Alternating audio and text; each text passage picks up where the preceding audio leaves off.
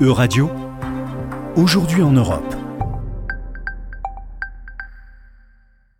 Bonjour à toutes et à tous. Bonjour Juliane. Débutons ce tour de l'actualité européenne en nous intéressant au dernier rebondissement concernant le protocole nord-irlandais mis en place entre le Royaume-Uni et l'Union européenne depuis le Brexit. Lundi dernier, le gouvernement britannique a présenté son nouveau projet de loi qui modifie certains éléments du protocole préalablement conclu entre le Royaume-Uni et l'Union européenne. Pouvez-vous nous rappeler de quoi il s'agit, Juliane? Bonjour à tous. Bonjour Violette. Oui, le gouvernement de Boris Johnson a présenté le 13 juin dernier au Parlement britannique son projet de loi modifiant le statut post-Brexit de l'Irlande du Nord une mesure unilatérale qui reviendrait à enfreindre le droit international selon les dirigeants européens qui menacent de lancer des représailles commerciales à l'encontre du pays si le projet aboutit. Et quelle est la raison d'une telle discorde, Juliane? Eh bien, Violette, depuis le Brexit, la question de la frontière entre l'Irlande et le Royaume-Uni constitue la principale pierre d'achoppement entre Londres et Bruxelles. Des négociations sans cesse relancées par la Grande-Bretagne et notamment par le gouvernement Johnson, selon qui le protocole nord-irlandais est responsable des difficultés d'approvisionnement que connaît aujourd'hui le Royaume-Uni. À quoi sert ce protocole?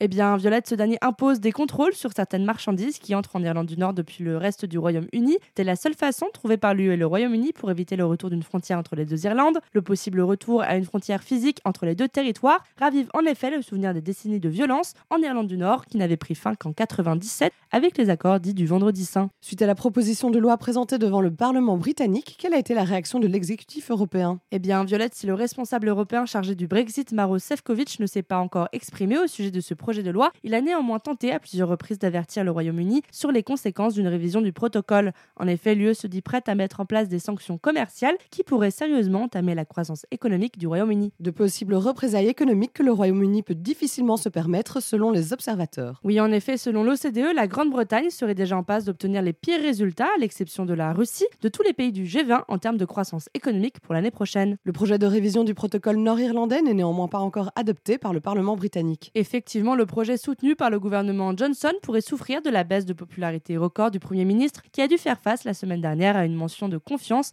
déclenchée par plusieurs membres de sa majorité. S'il est parvenu à surmonter ce vote, Boris Johnson est aujourd'hui fortement affaibli alors que 41% de ses propres députés ont voté contre lui.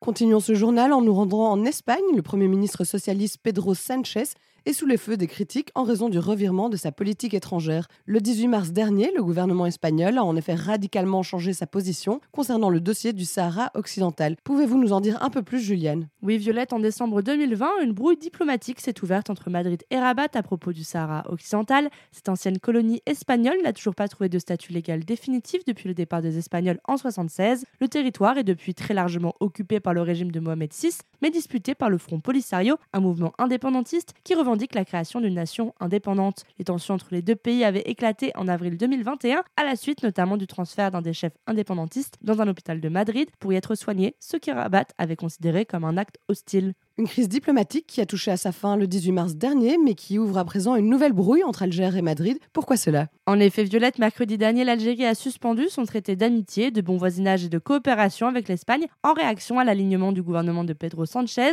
sur les positions du Maroc concernant le Sahara occidental. Le gouvernement algérien, qui représente le principal soutien du mouvement séparatiste Polisario, ne s'est pas arrêté là en prenant une série de mesures économiques et diplomatiques, allant du rappel de son ambassadeur en Espagne à la suspension des rapatriements des migrants et réguliers arrivant en Espagne depuis l'Algérie. Alors que les milieux d'affaires algériens craignent les retombées de telles sanctions à l'encontre d'un de ses partenaires majeurs, quelle était la réaction du côté espagnol, Juliane? Eh bien, Violette, le Premier ministre Pedro Sanchez s'est fait violemment interpeller par le Parlement espagnol qui regrette la décision qualifiée d'injustifiable par les députés. En effet, l'attitude du gouvernement Sanchez serait en violation avec la légalité internationale, selon plusieurs juristes du droit international. Une position adoptée par le Premier ministre qui fragilise la stabilité régionale de l'Afrique du Nord, selon les services diplomatiques algérien.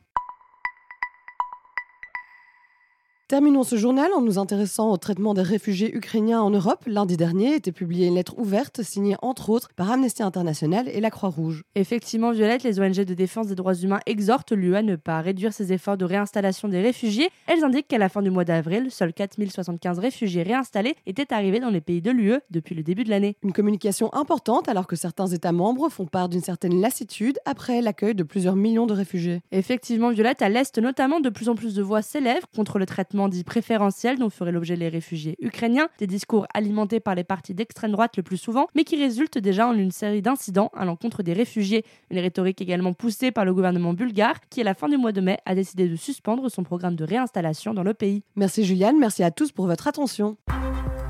C'était Aujourd'hui en Europe. À retrouver sur euradio.fr.